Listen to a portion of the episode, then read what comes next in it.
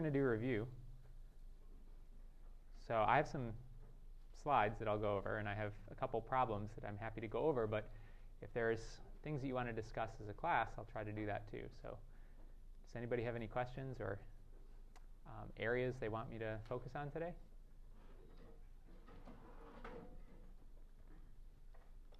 Okay, well, then I will do what I prepared, which is to go through chapter 13 through 16. That's what will be covered on the midterm. That midterm is Monday. So, like all the other midterms, um, you're allowed a note card.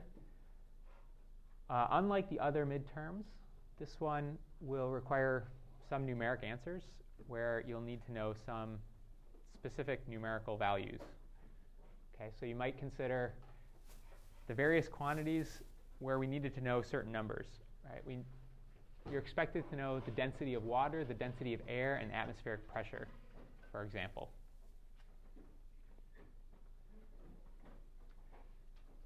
So if you don't know those off the top of your head, then you might want to put those on your note card.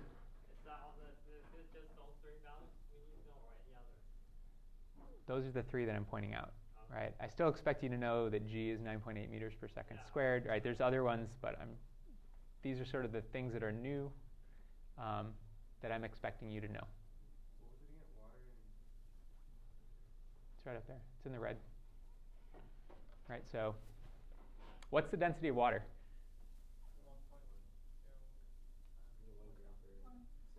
Yeah, it's one gram per centimeter cubed, or if you want to do it in kilograms and meters, it's 1,000 kilograms per meter cubed. Right. Uh, air. Oh, that's the speed of sound in air. What's the density of air?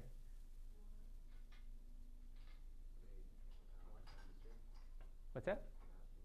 Uh, that's the pressure. But what is the density? How much does air weigh per given volume? Or how much mass is there per given volume?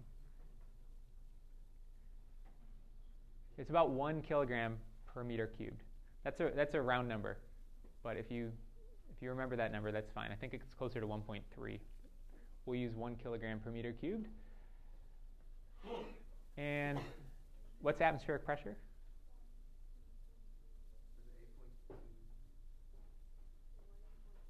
It's more like one point something.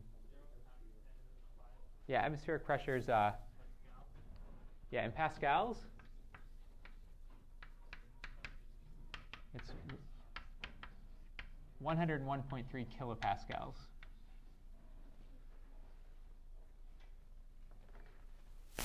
Okay, so the pascal is the SI unit. So that's, that's the uh, form that's going to be the most useful for you. So we generally do things with SI units. Okay, so Monday we'll have the midterm. Um, I will give the midterm back on Wednesday. So you'll have a chance to use that to study for the final exam. So Wednesday you'll get the midterm back, and then I plan on covering chapter 1 through 8 on Wednesday. Um, I don't think we'll have time to do a useful review on 1 through 12.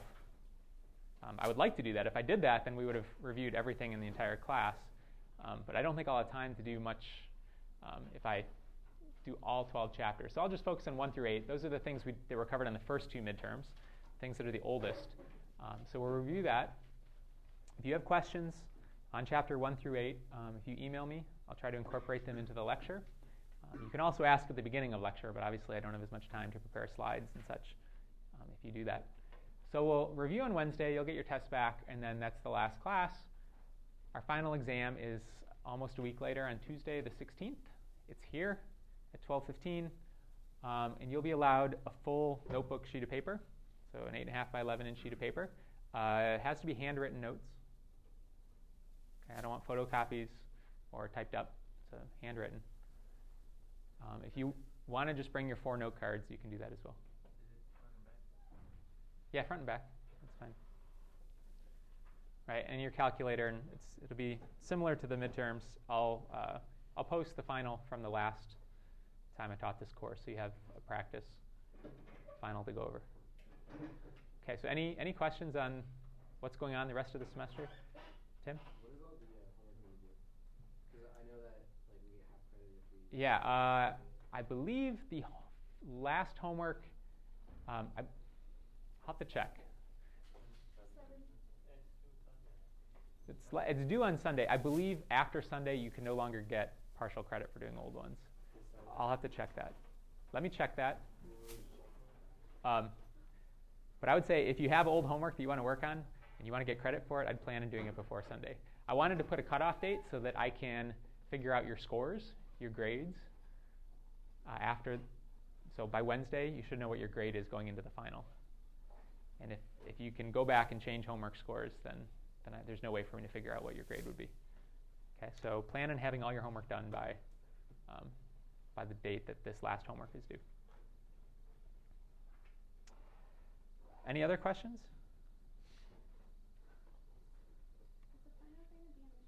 Yes, the final will be right here. Okay, so chapter 13 is the first chapter that will be on this final. That is simple harmonic motion. And really, there's only a handful of equations from this, this chapter, and they all have this term omega in them. Really, that's the key to doing any problem that has simple harmonic motion in it. Right? So simple harmonic motion is what you get when an object is displaced from equilibrium and it oscillates around that equilibrium position. So we have a particular form for its displacement, and that form is, uh, is what gives it the name simple harmonic motion. It has to be uh, a form that is periodic, so sines or cosines are periodic. And if it's simple harmonic motion, then the form is exactly that of a, a sine or cosine wave. So we say that there's some amplitude to the motion, some angular frequency, and some phase.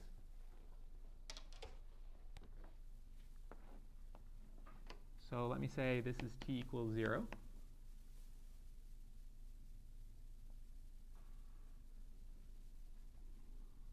Let me plot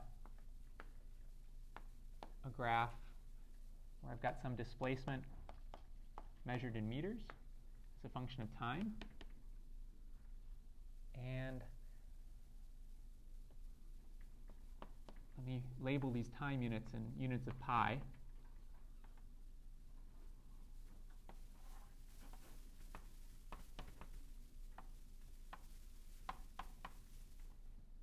For simplicity, we'll see why that's is going to make this simpler. Um, let's figure out what the amplitude, what omega, the angular frequency, and what phi are for this graph if I write it as x of t is equal to x naught uh, times cosine omega t plus phi. So that should be the form for something in simple harmonic motion. That's what I have here. I guess I'm calling the amplitude a there and the amplitude x naught here, but um, it's the same form. Let me see if I can identify from this graph what each of these terms is going to be. Uh, what's the amplitude? It's 2. Amplitude is, well,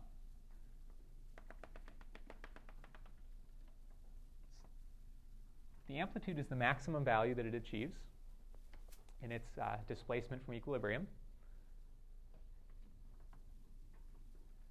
And we generally talk about the amplitude being a positive number. So it can go up to positive 2 or it can go down to negative 2. So we say the amplitude is 2. Chris? Okay. Um, what is the angular frequency? Can you tell that from the graph?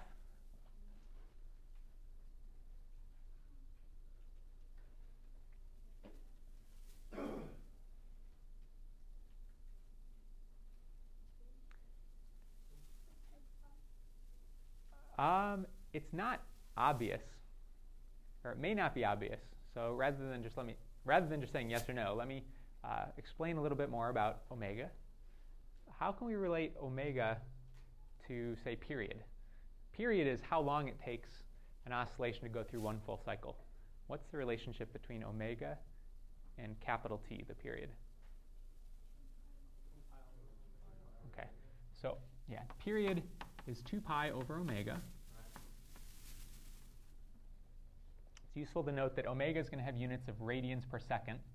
2 pi has units of radians, so that will give me some time in seconds. And the, what's the period of this oscillation? Yeah, it's 2 pi, and I meant to put that in seconds. Okay, so if I set that equal to 2 pi seconds, then what is omega?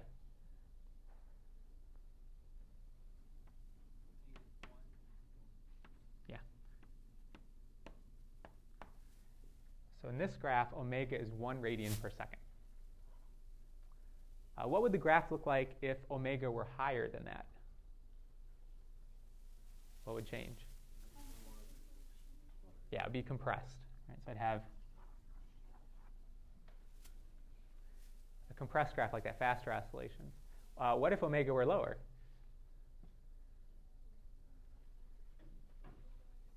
So the opposite of compressed would be stretched out.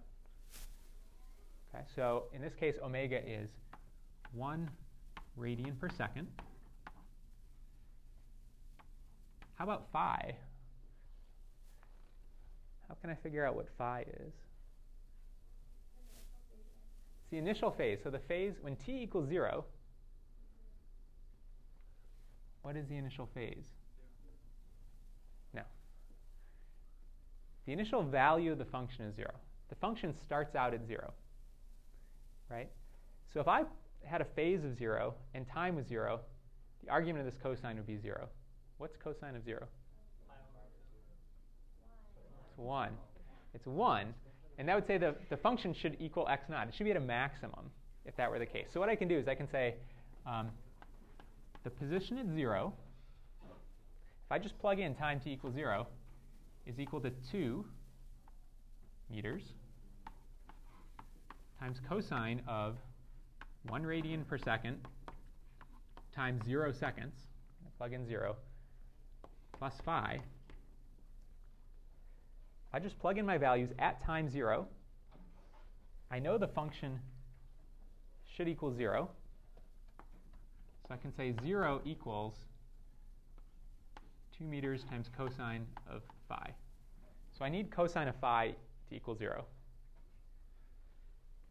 Right, so phi is either, I can write this in degrees or I can write it in radians. Let me write it in radians, I guess, since I'm, it's either minus pi over 2 or plus pi over 2. Right, both of those will give me a value of 0 when I take the cosine of it.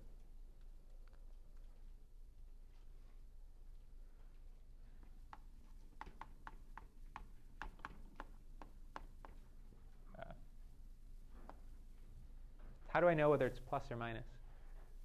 Any thoughts?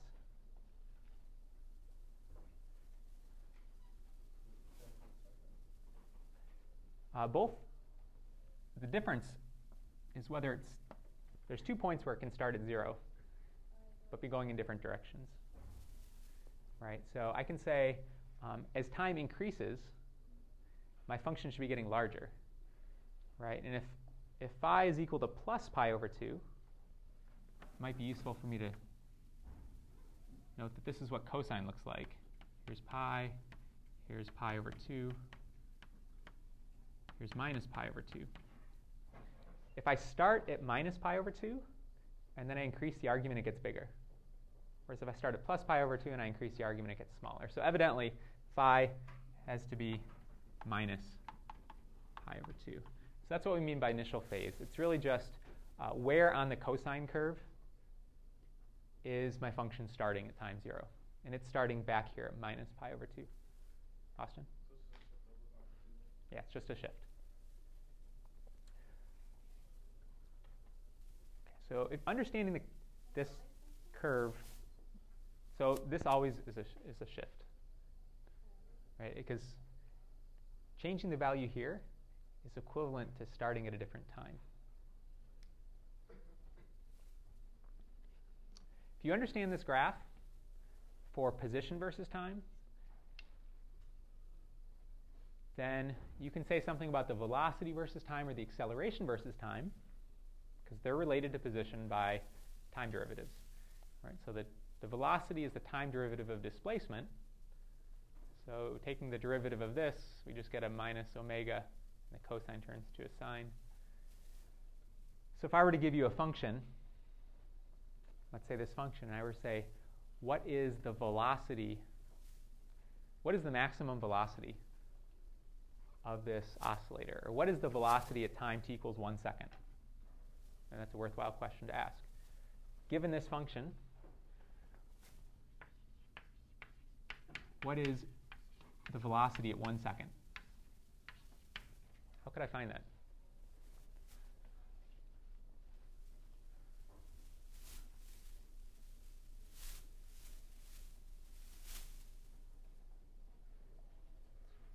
Let's, let's start with what I know. I have this picture, and I can turn that picture into an equation. So I can write everything I know um, in the form of an expression for the displacement.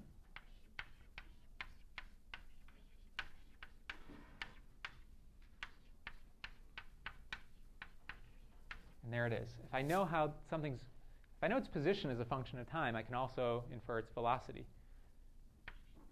Right, so the velocity is the derivative of that. So when I take the derivative, I have this 1 radian per second coming out. Derivative of cosine is minus sine. So there's a minus sign that comes out as well.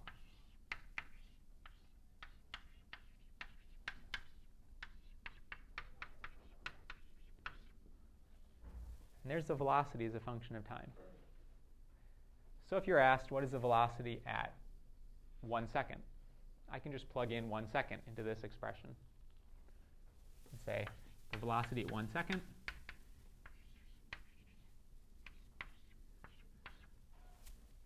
is 2 meters per second times some value. It's going to be less than 1.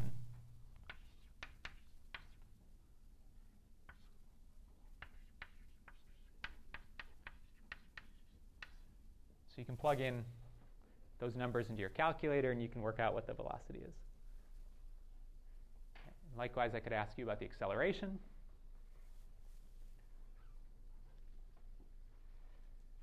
But in order to say anything about the motion, you need to know what omega is. Right? Omega relates how fast the thing is oscillating, or tells you how fast the thing is oscillating, and that's important because it's a property of the motion It can tell us the period, and it can tell us the frequency. And it's also important um, because it's a function of, if we, if we imagine this is a mass on a spring, which is one type of object that undergoes simple harmonic motion, um, it tells us about the spring constant and the amount of mass. So if we can infer omega from the motion, we can say something about how stiff the spring is, how strongly this thing is being pulled back towards equilibrium, or vice versa. If we know something about how strongly it's being pulled towards equilibrium, we can figure out omega. We can discuss the properties of the motion. Okay, so let's do that. Um, this is an example problem from a, uh, I don't know whether it's a previous midterm or previous final, but this is an actual problem from one of my tests. Uh-huh. Well, I was asking for all the parameters, x naught, omega, and phi. And the only thing that was given was that graph. Yes. So we were just we were just taking what was written on the graph and turning it into mathematical form. Okay, so this is one of my all-time favorite physics problems. Um, Cecilia?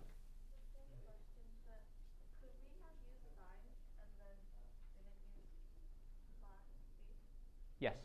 So there's different ways to represent that graph. Cosine of some number minus pi over 2 is the same thing as sine of the number. So um, on the slide, I had it written in cosine form, so that's the way I wrote it. But you could express it in different ways. Okay, so uh, let's consider this. Let's consider the Earth.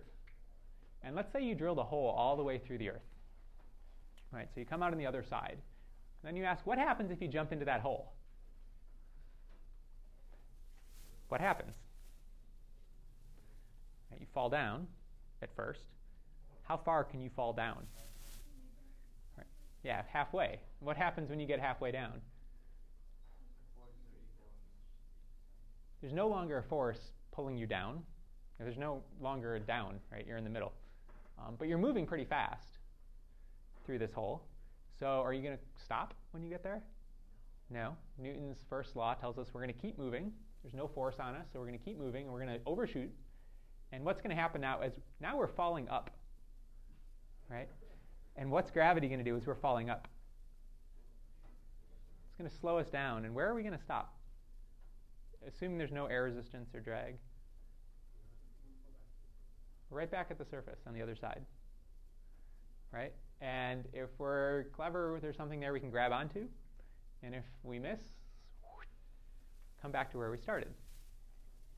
So you can imagine now that you're oscillating back and forth. And we can ask, how long does it take to get through the Earth if you could do this? Right? So that's basically the question. Um, you can read that if you want, but it's basically what I just said. So we know the mass of the Earth. That's a, a quantity we can look up. We know the radius as well. And we know the universal gravitational constant, g. So from just those things, we should be able to figure out um, eventually how long it takes us to go through the Earth.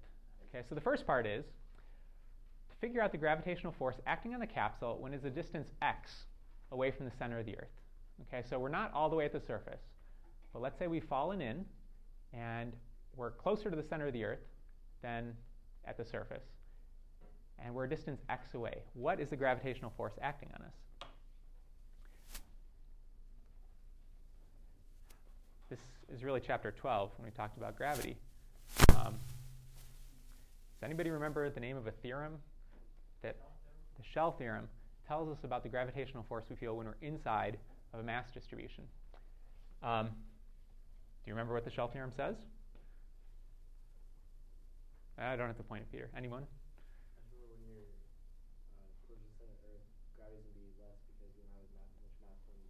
That's right. And the amount of gravity that you feel is that due to the mass that's closer to the center than you are. So it's within a radius x. All this mass that's outside of x doesn't contribute to the gravity we feel. Um, the mass that's above us pulls us up, the mass that's below us pulls us down, and they cancel. So we only feel a net effect from the center portion of the Earth. So if the Earth were uniform, we could say that the mass, the what do I want to call that? The um, let's do this. Let's draw a free body diagram for an object right there. It feels a force of gravity pulling it down. It's the only force it feels. That force of gravity is downward. So if x is in the positive direction, I will call that downward, make it negative. And it's g, mass of the Earth that's at a distance less than x, times the mass of the person who's falling through, divided by the distance to the center squared. So the shell theorem tells me I can treat all of this mass as if it's located at a point in the center. So I need to figure out what this term is. How much does that center portion of the Earth, how much mass is in that? And I can do that if I know the density of the Earth. Because if I know the density and I multiply it by the volume, 4 thirds pi x cubed. So that's the volume of the sphere. That will give me the total mass in the sphere. And the density, density is just mass over volume. So if I take the total mass of the Earth and the total volume of the Earth, I can get the average density in terms of these quantities which I know. Right? So I can then say um, the mass of the Earth that's closer to the center than I am is, now substituting in my density,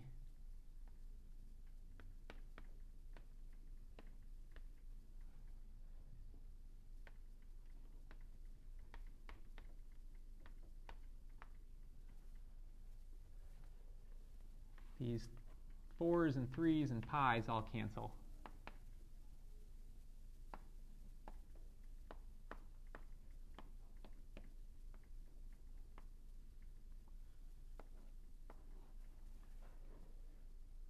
I get an expression for the amount of mass that's closer to the center of the Earth than I am.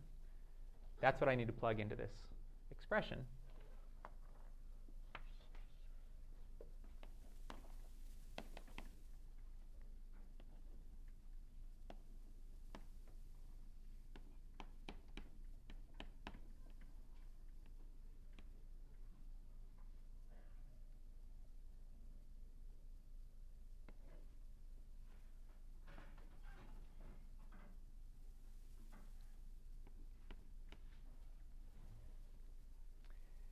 And I can simplify this a bit because the x squared in the denominator cancels two of the x's in the numerator.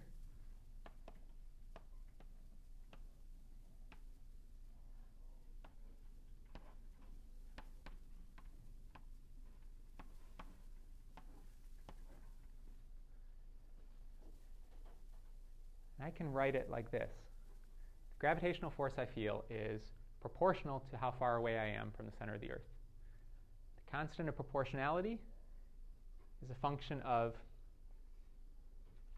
the, uh, the different constants that I know.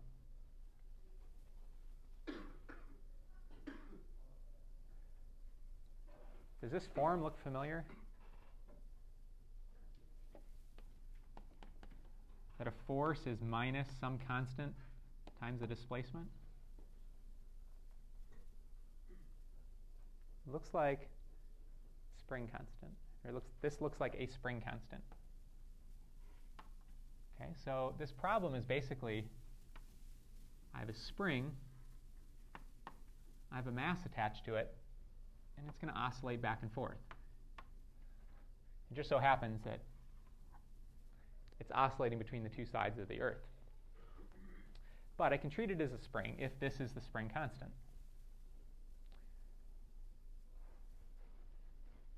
Okay, so what is the gravitational force acting when it is a distance x from the center? I've solved that. Like a mass in a spring, the system oscillates, exhibiting simple harmonic motion. Write an equation for the position of the capsule as a function of time, assuming the capsule is inserted into the tunnel at t equals 0. Okay, so position is a function of time. We were just doing that. Right? The general form looks like this. And here, what is the uh, what is the amplitude of this oscillation? It's the radius of the Earth. That's the amount that the capsule is swinging back and forth from the center of the Earth. What is omega? How can I get omega?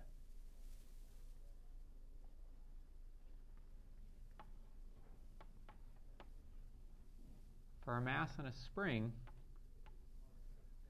omega is the square root of k over m. This was an equation that was on the, the last review slide I had. And I have an effective spring constant. So I can plug that in. You can see that there's going to be an m in the numerator and an m in the denominator. So those will cancel out.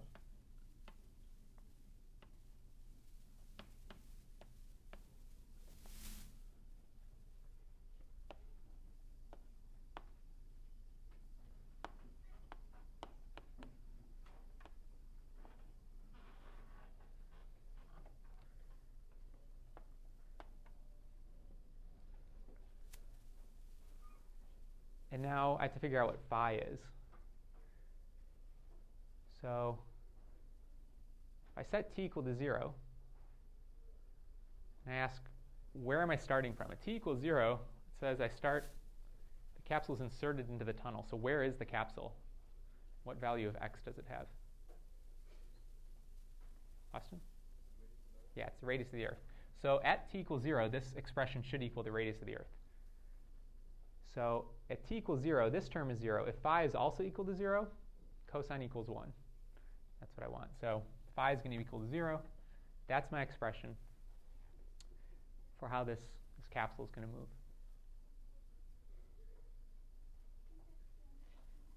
Can I explain what? Well, so let's graph this.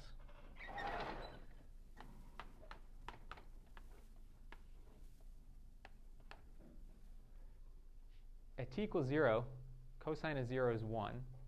So the initial position is RE. And then as time increases, the argument of cosine increases. Cosine cycles from a maximum to a minimum. Minimum, the minimum of cosine is minus 1. So the position it becomes minus RE. That's when I'm on the other side of the Earth. Okay, and then it will just keep going.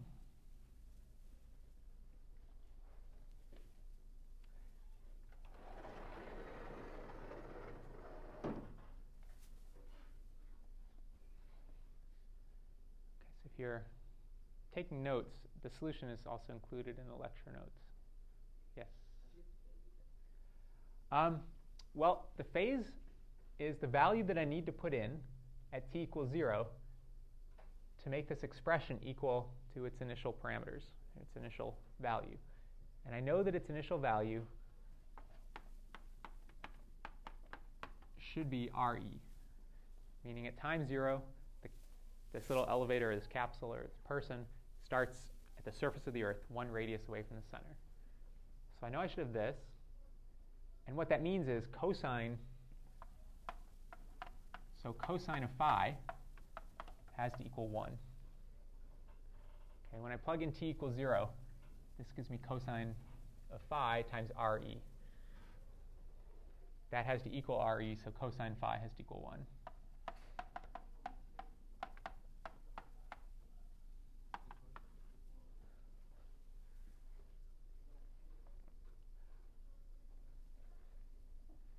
Okay, so one of the interesting questions you could ask is how fast? What's the maximum speed this will achieve? Where is it moving the fastest? The center. Okay.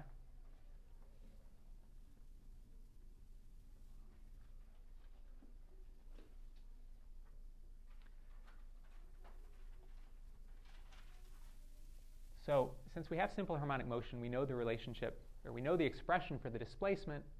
We can take the derivative of that and get the expression for velocity.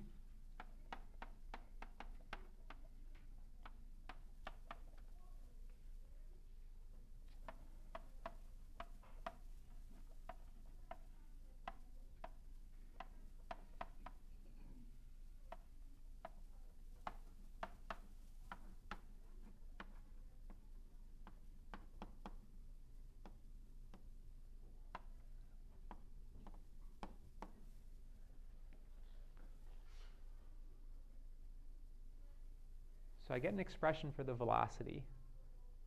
I'm not interested in the velocity at any given time. I'm just interested in finding what the maximum this expression can be is. What's the maximum? What's the ma- maximum that sine can be? One. Biggest it can be is 1. And since I've got a minus sign here, if sine equals minus 1, then this whole expression becomes as large as possible. So really what I want is just this right here. This is the the maximum value.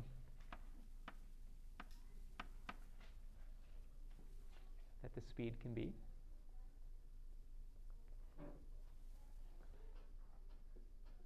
I don't have the numbers worked out. It would be, oh, yeah, I don't have the number for that worked out. I'm curious at the moment, wondering what that would be. But I do have the number worked out for part D, which is using these specific values, calculate how long it would take to go from one side to the other. Before we do that, does anybody have any guesses? Less than an hour? Okay. How many people think it would take, say, more than an hour? Less than an hour? Okay, so maybe around an hour. That's sort of where people are split. Let's, let's figure it out. How can we figure out how long it will take? We have a velocity. Can we take that velocity times twice the radius, that's how far we travel, and get a distance? Can we say that delta x is equal to v delta t? Uh, and solve for delta t?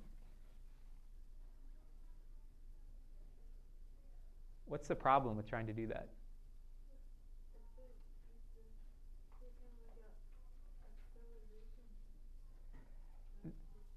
This particular form, saying that displacement equals velocity times time, that's only true for the average velocity. Right? And this thing is not moving at a constant velocity, right? When we jump into the hole, we're moving very slowly. When we get to the center, we're moving very fast. So we can't just take the velocity at the center and expect to use that to calculate the time. So what do we have to do?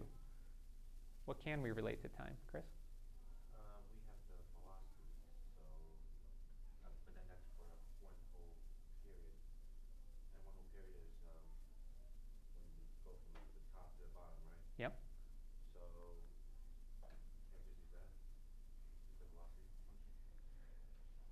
Um, I think you're leaving out a few details in how to do that. What do we have that we can use to relate to the period of oscillation? Essentially, what we're trying to find is, is this.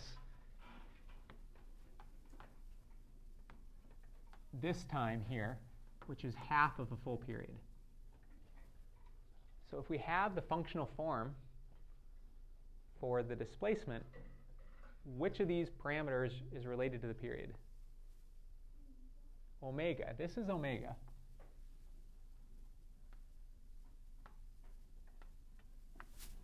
And omega is 2 pi over the period. So the period is 2 pi over omega. If I want to find half the period, that's pi over omega. And I can just plug in that value.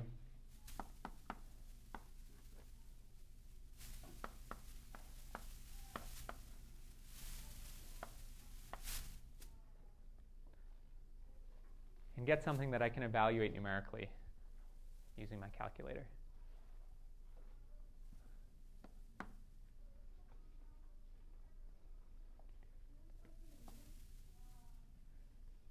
Because omega is in the denominator? I wrote that upside down. It works out to 42.3 minutes. So you're pretty close, Tim. You're under an hour. A little under an hour. So on the one hand, it might seem like a long time to be falling. Um, on the other hand, it's a darn fast way to get across the world without using any external energy. There's a reason you don't have to use external energies. We've neglected drag.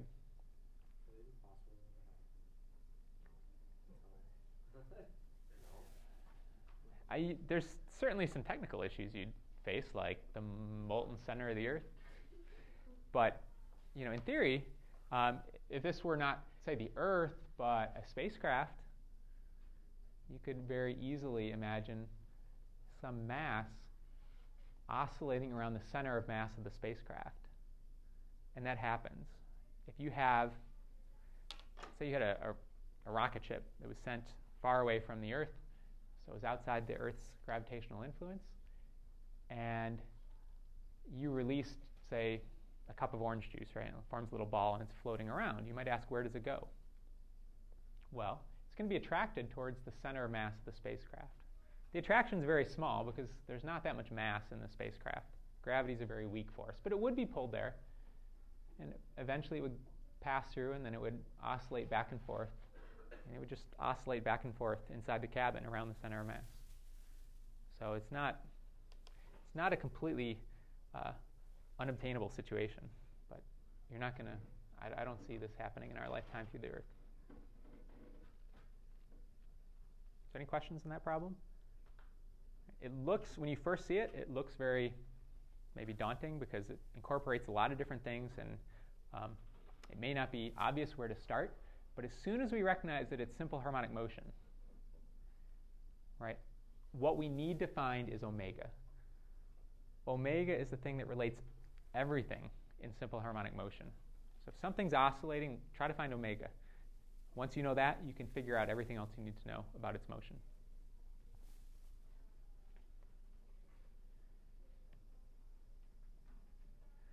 Okay, so that was oscillations, chapter 13. Chapter 14 was fluids. We didn't spend a lot of time on this, we spent one week on it. Um, a couple of the important equations that we had were the continuity equation that told us that any mass that flows into a given volume has to equal the mass that flows out once it's in the steady state. So if you have a pipe and fluid flowing in, you have to have the same amount of fluid flowing out in the same amount of time. And so if our material is incompressible, then the density doesn't change, and we can neglect this density term and say that the A times V, the volume flow rate going in, equals the volume flow rate going out. We can use that to say, for example, in a pipe like this, where is the flow going to be the fastest? Where it's wide or where it's narrow? Where it's narrow. Okay. Um, the other equation that we have that's very useful with fluids is Bernoulli's equation. Bernoulli's equation was basically conservation of energy. We use it in the same way, only it's the energy per unit volume that we care about. And so our terms are pressure. There's a potential energy term that looks like rho g times height. Instead of mg times height, we use the density of the fluid. So rho g times height. And then a kinetic energy term. Instead of 1 half mv squared, we have 1 half rho v squared. So when we deal with fluids, we replace the mass with the, the density when we talk about its properties per unit volume. So this term on the left-hand side is the total energy evaluated at point 1. On the right-hand side, we have the total energy evaluated at point 2. Conservation of energy tells us those have to be the same. Okay, so you can expect to see questions that look like this.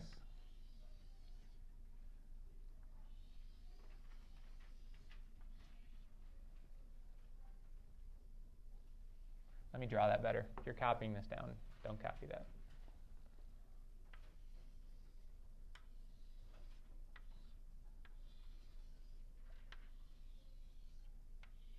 Imagine this is a pipe. Right, and this is uh, drawn with the usual vertical direction being, uh, being pointing up. If fluid flows into this pipe, and flows out.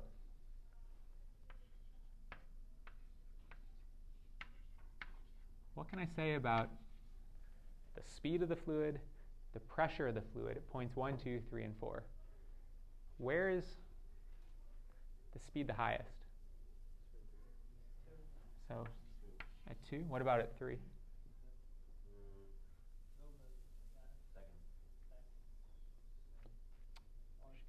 So assuming these are the same size, the continuity equation tells me if the cross-sectional area is the same at the two points, the velocities has to be the same. So v2 equals v3. Right? I could probably also say v1 equals v4, assuming those are the same cross-sectional areas. And is the fluid faster at points 2 and 3 or at points 1 and 4? Points 2 and 3.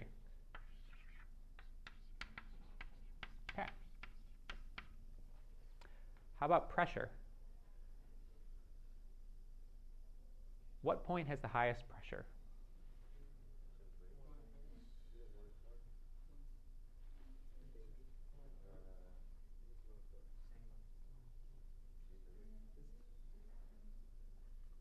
There's one point that has higher pressure than any other.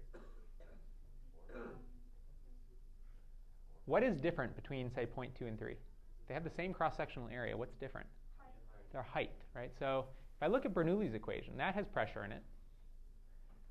So if the pressure is higher, that means the potential or kinetic energy has to be lower, right, in order for energy to be conserved. So the points where it's moving the fastest, it's going to have the greatest kinetic energy. And if it has more kinetic energy, it's going to have less pressure right, for the same amount of energy to be distributed among those three terms. So points 2 and 3 are not going to have as great a pressure as points 1 and 4. Um, okay, points 1 and 4 have different heights. Right? Point 1 is higher than point 4. So the potential energy term is greater at point 1 than at point 4. So which one has to have the greatest pressure? Point 4.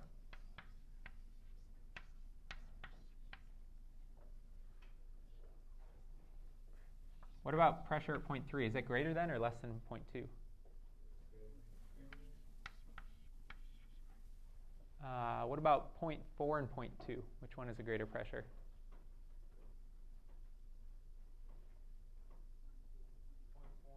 Okay.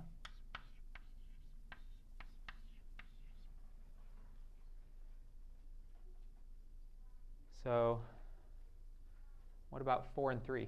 Which one is the greater pressure? Yeah, so if you're paying attention and you notice I already said point 0.4 is the greatest pressure, it's got to be greater than these others. It has more pressure than a point 0.3 because the fluid is the same height but is moving slower. It's got less kinetic energy, so it has more pressure than at point 0.3. Compared to point 0.1, the fluid's moving at the same speed at point 0.4, but it's got less potential energy, so it has to have more of its energy in its pressure. And compared to point 2, it has less potential energy and less kinetic energy. So again, it has to have greater pressure.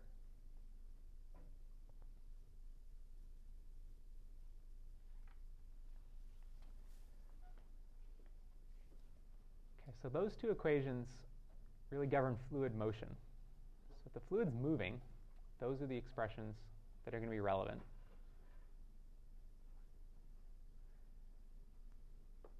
The other situation we had when we talked about fluids was things floating. So we had a new force to deal with, which was the buoyant force. And that's the uh, subject of this question. This was also from an earlier exam that I had given in a class.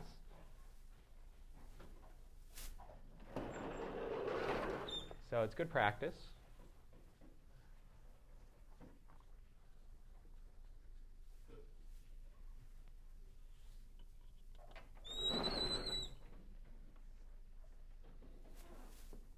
Okay, I've got two blocks of the same size that are sitting on the bottom of a lake. Uh, one is very heavy. It's made of lead.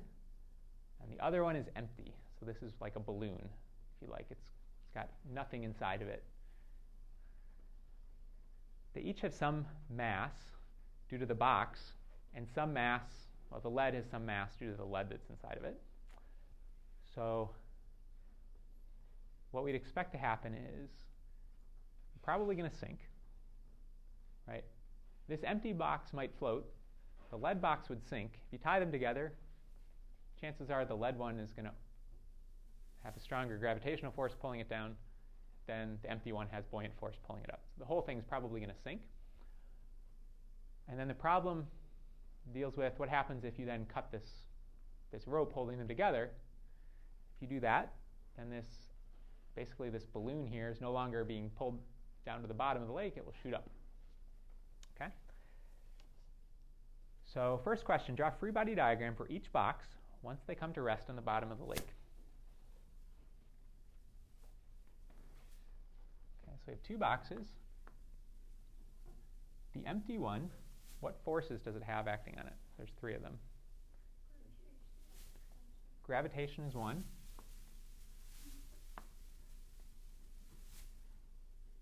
Tension is another.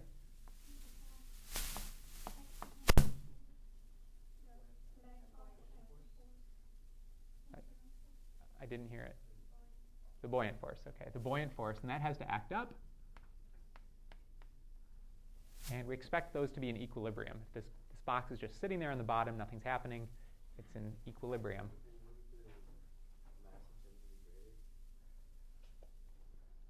Would it be greater when it's sitting on the bottom? What happens if the, me- the tension and the weight are greater than the buoyant force? It has to accelerate down. So that's what's going to happen when you put it into the water. But once it hits the bottom, is that still going to be the case? It's not. It's no longer accelerating down, so they have to balance. Okay. This problem didn't actually ask me to solve for anything yet. Um, so this is the empty empty box. Uh, what's different for the full box, for the lead box? Uh, does it still have weight? Yeah, so it's going to have a larger weight.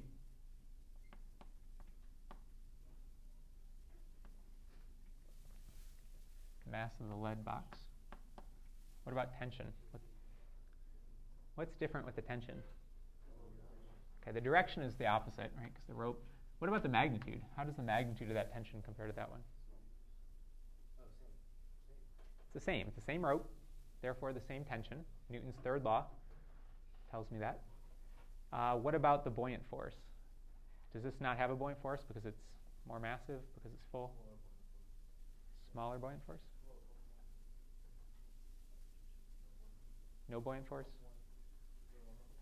No buoyant force because it's not floating? Okay, what is the buoyant force equal to? What is the expression for buoyant force?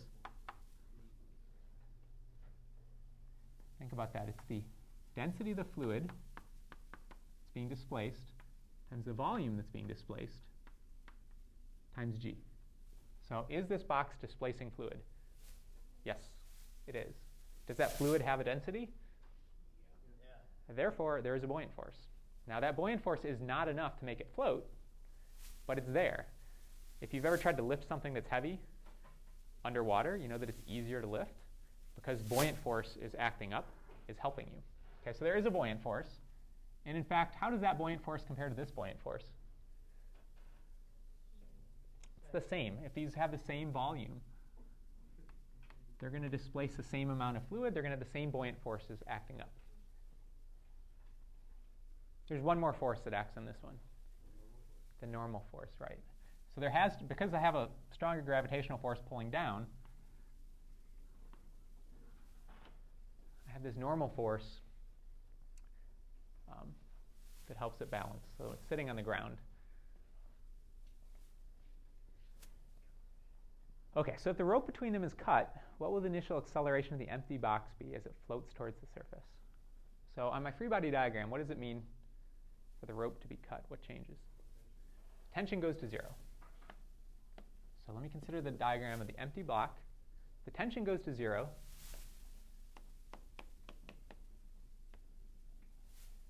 Then I can say the sum of the forces, and in this case I only care about the vertical forces, is going to equal mass times acceleration. That's Newton's second law, right? That was chapter four, I think. Anytime we have forces, we draw free body diagrams, we use Newton's second law. Okay, so I'm going to add up the forces. I'm going to set them equal to mass times acceleration. I'm going to solve for the acceleration. Right, that's what I'm asked for. So um, I have an upwards buoyant force, a downwards weight,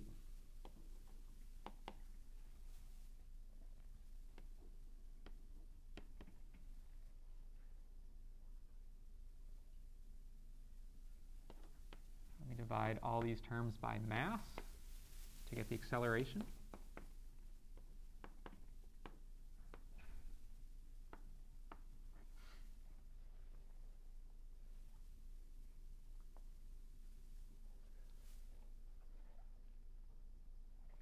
Okay, so I've got an expression for the acceleration. This is not my answer, though. If I look at the question that I was asked, I'm not told the mass of the box. That's not what I would consider a given parameter, so I can't have an answer that's in terms of m. I have to figure out what this m is, and likewise what this buoyant force is, in terms of the things that I was given. You always want to make sure that your answer is expressed in terms of quantities that you're given. Right? So if you don't have a number at the end, if you just have a bunch of, of variables, you need to make sure that those are things that you were, you were told what they are. Okay, so I don't have these. I need to plug in an expression that looks like this for the buoyant force.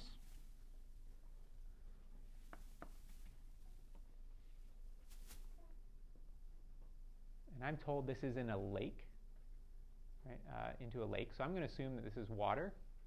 What's the density of water? Okay, so 1,000 kilograms per meter cubed. I might state that I'm assuming it's a freshwater lake, um, but I'm going to just plug that in and use that. The volume that's displaced, how much fluid is displaced?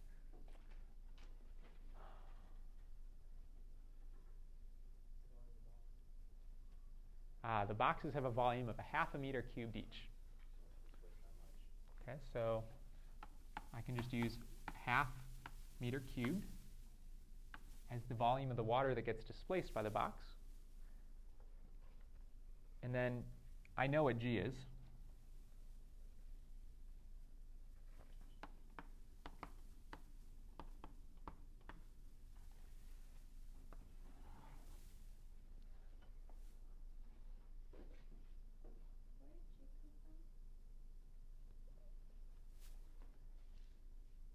Formula for the buoyant force is rho vg. Okay, rho times v is the mass of the displaced fluid.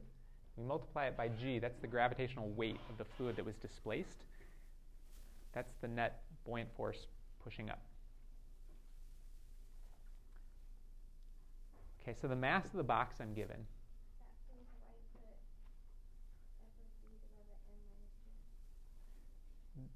This comes from here right? And I just divided both sides by the mass and solved for the acceleration. I had f of b over m minus, this was mg over m. Okay, the box itself has a mass of one kilogram.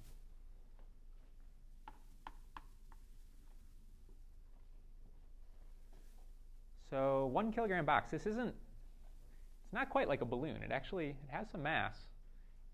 Hold on one second. Is a one kilogram block box of this size going to float? It depends. So what? Well, it's it's one kilogram. It's it's a half a meter cubed. What is its average density?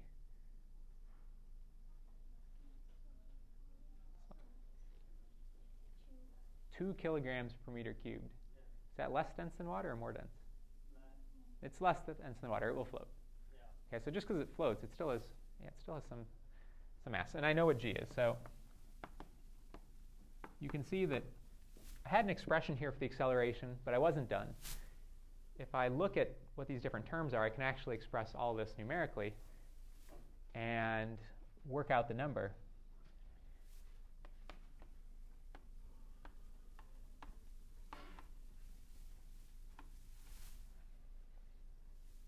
And I get 4390 meters per second squared. Is that a large acceleration?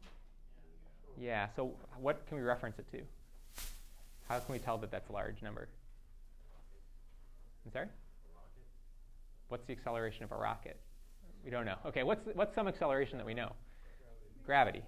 Right, this is much stronger, much greater acceleration than that due to gravity.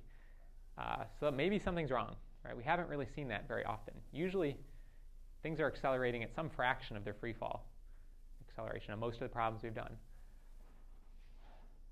So is that right? Um, it is.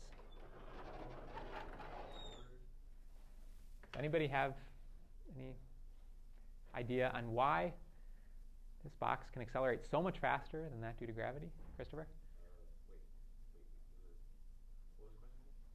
Why is it that this box has such a large acceleration when it's released from rest? No, not when we not once we cut the string.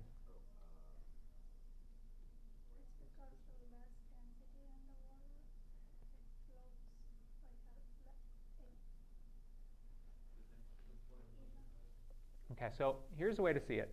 If I just took this box and I dropped it in the air, the force that pulls it down is gravity, right? mg. And I'd say mg equals ma, the masses would cancel out. Right? The amount of mass that's pulling it down is the same amount of mass that needs to be accelerated. But when it's underwater, the force that pushes it up is not the mass of the box, but it's the mass of the water that displaced it. The water that it displaced is 500 times more massive than the box itself. Okay, so the mass that's accelerating it, there's 500 times more mass accelerating it than there is resisting the motion. And so it turns out this is 500 times greater, 500 times more than the acceleration due to gravity. Right, right because it has a very large force accelerating it, but a very small mass, very small amount of inertia resisting that force. So it's, an, it's a situation we haven't encountered very much. Um, and so what's interesting is we could calculate, and we do, the next question is, if there is no drag, says drag will slow the rate of ascent of the empty box. But if we neglect it, what would be the speed of the empty box when it reaches the surface 10 meters above? Um, is this acceleration going to change as it goes higher and higher up? Was this acceleration, anything here, a function of how deep it was? No. Okay, so the acceleration actually is going to be a constant. Okay, so it's constant acceleration. If we have constant acceleration, there are some equations we can use. Um, we can say, for example, v squared minus v naught squared is 2a delta x. And we'll use that one here. We want to find the velocity at the top. The velocity initially is 0 if it's released from rest. The acceleration is 4390 meters per second. That's up, so I'll call that positive. And the displacement is 10 meters, and that's also up. So their dot product is their product. Okay, so v is just the square root of this quantity.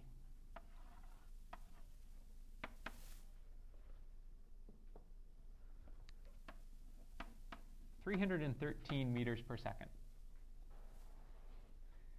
That's really fast, right? It's probably faster than we would expect. I mean, you can kind of imagine someone taking a buoy that's in the water and putting it 10 meters under the water and having it come up. And it's probably not moving that fast. Tim? Yeah, exactly. There's a lot of resistance. The water has a lot of drag, more so than if it were just falling through the air. So we really can't neglect the drag here. Okay? And that's kind of what that calculation is showing us is that, that we get an unrealistic value if we neglect the drag. So first let's calculate how high this box would shoot up. So neglecting drag, it's moving this fast at the surface. How high does it go? So here's the surface of the water. We've got a box moving at 313 meters per second. How can I figure out how high it's going to go? Yeah, so I'm going to use conservation of energy. I'm going to say um, the energy at point 1 is entirely kinetic energy.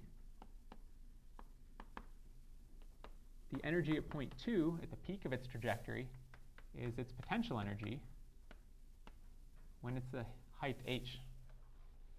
So, setting those two things equal to each other, the kinetic energy initially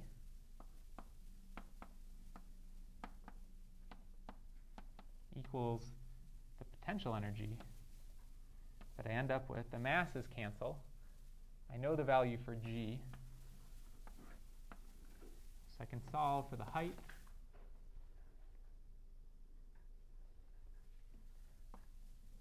Four point nine kilometers.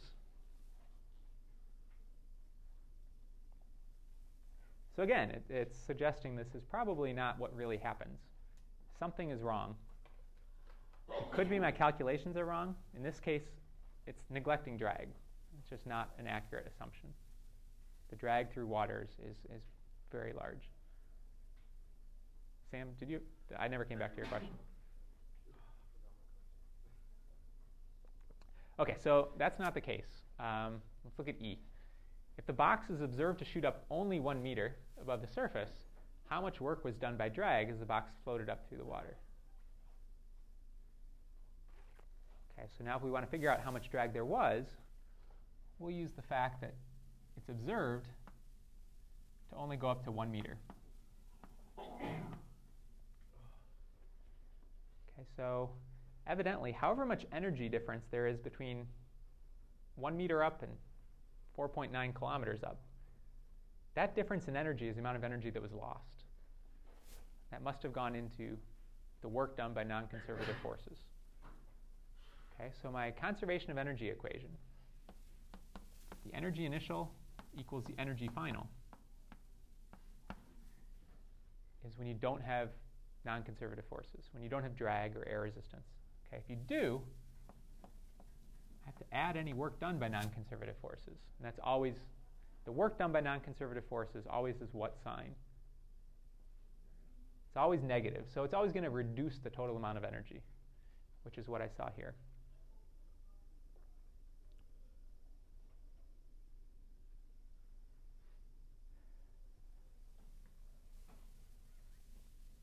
Okay, so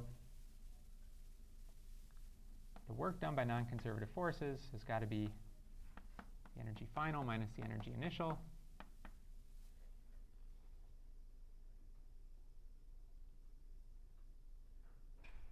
So the final energy, when it goes to a height of 1 meter, is just mg times 1 meter. The initial energy was 1 half mv squared.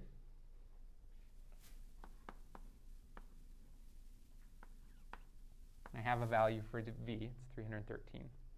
Right, so I can plug in my value for m, I can plug in my value for v, and I can get the work done by non-conservative forces.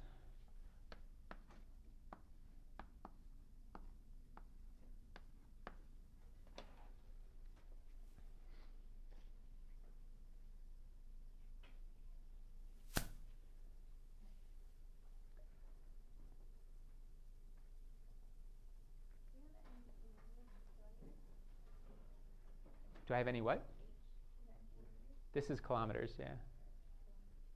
Right, so if I, well, I'm not, I'm not using this number over here. I'm only dealing with the case when it goes up one meter. So I plug in one meter there.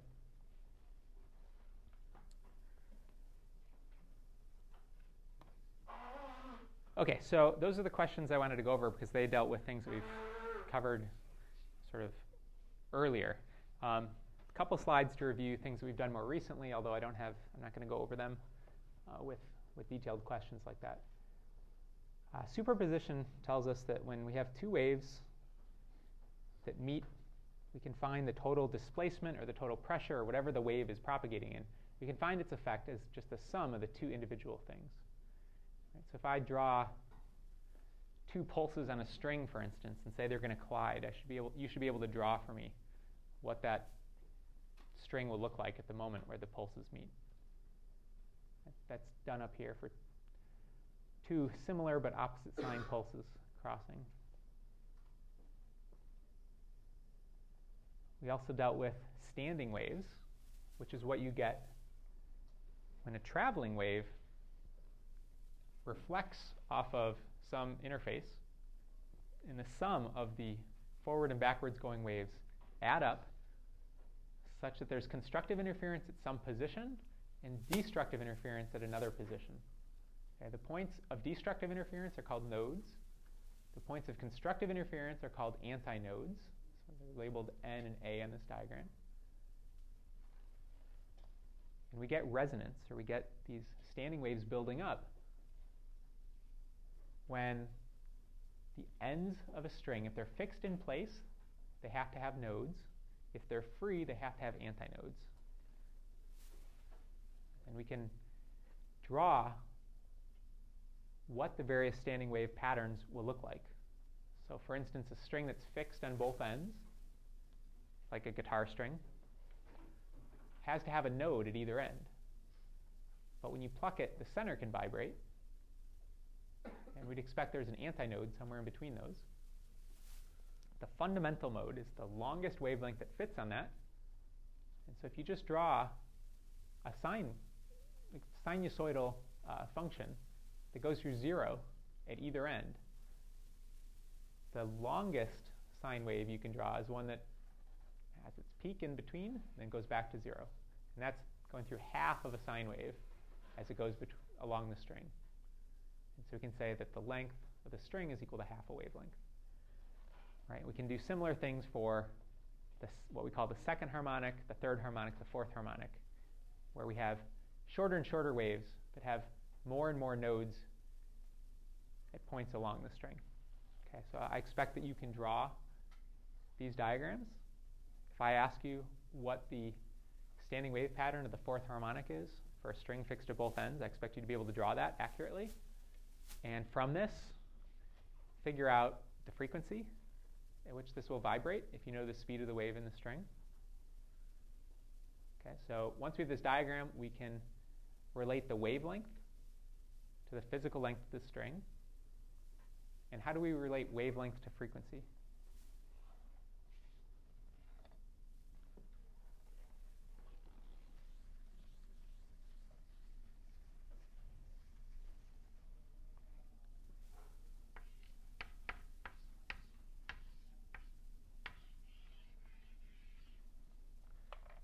Velocity of a wave equals wavelength times frequency.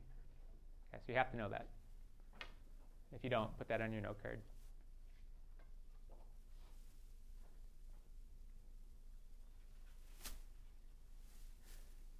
So that's true whether we're dealing with waves in a string or sound waves inside of a pipe.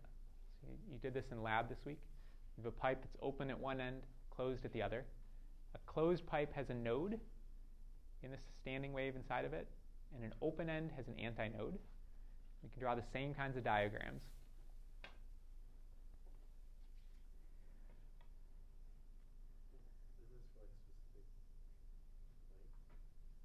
Well, it's written in terms of some generic length L. If you're given a specific length, you can plug that in for L and solve for the wavelength.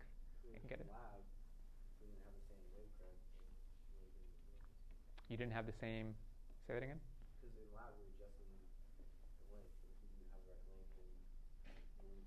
So in lab, you had a fixed wavelength sound being produced by your speaker. You adjust the length of the tube, and you only got resonance when this condition is met. So this is a condition for resonance. Right? You can have other lengths.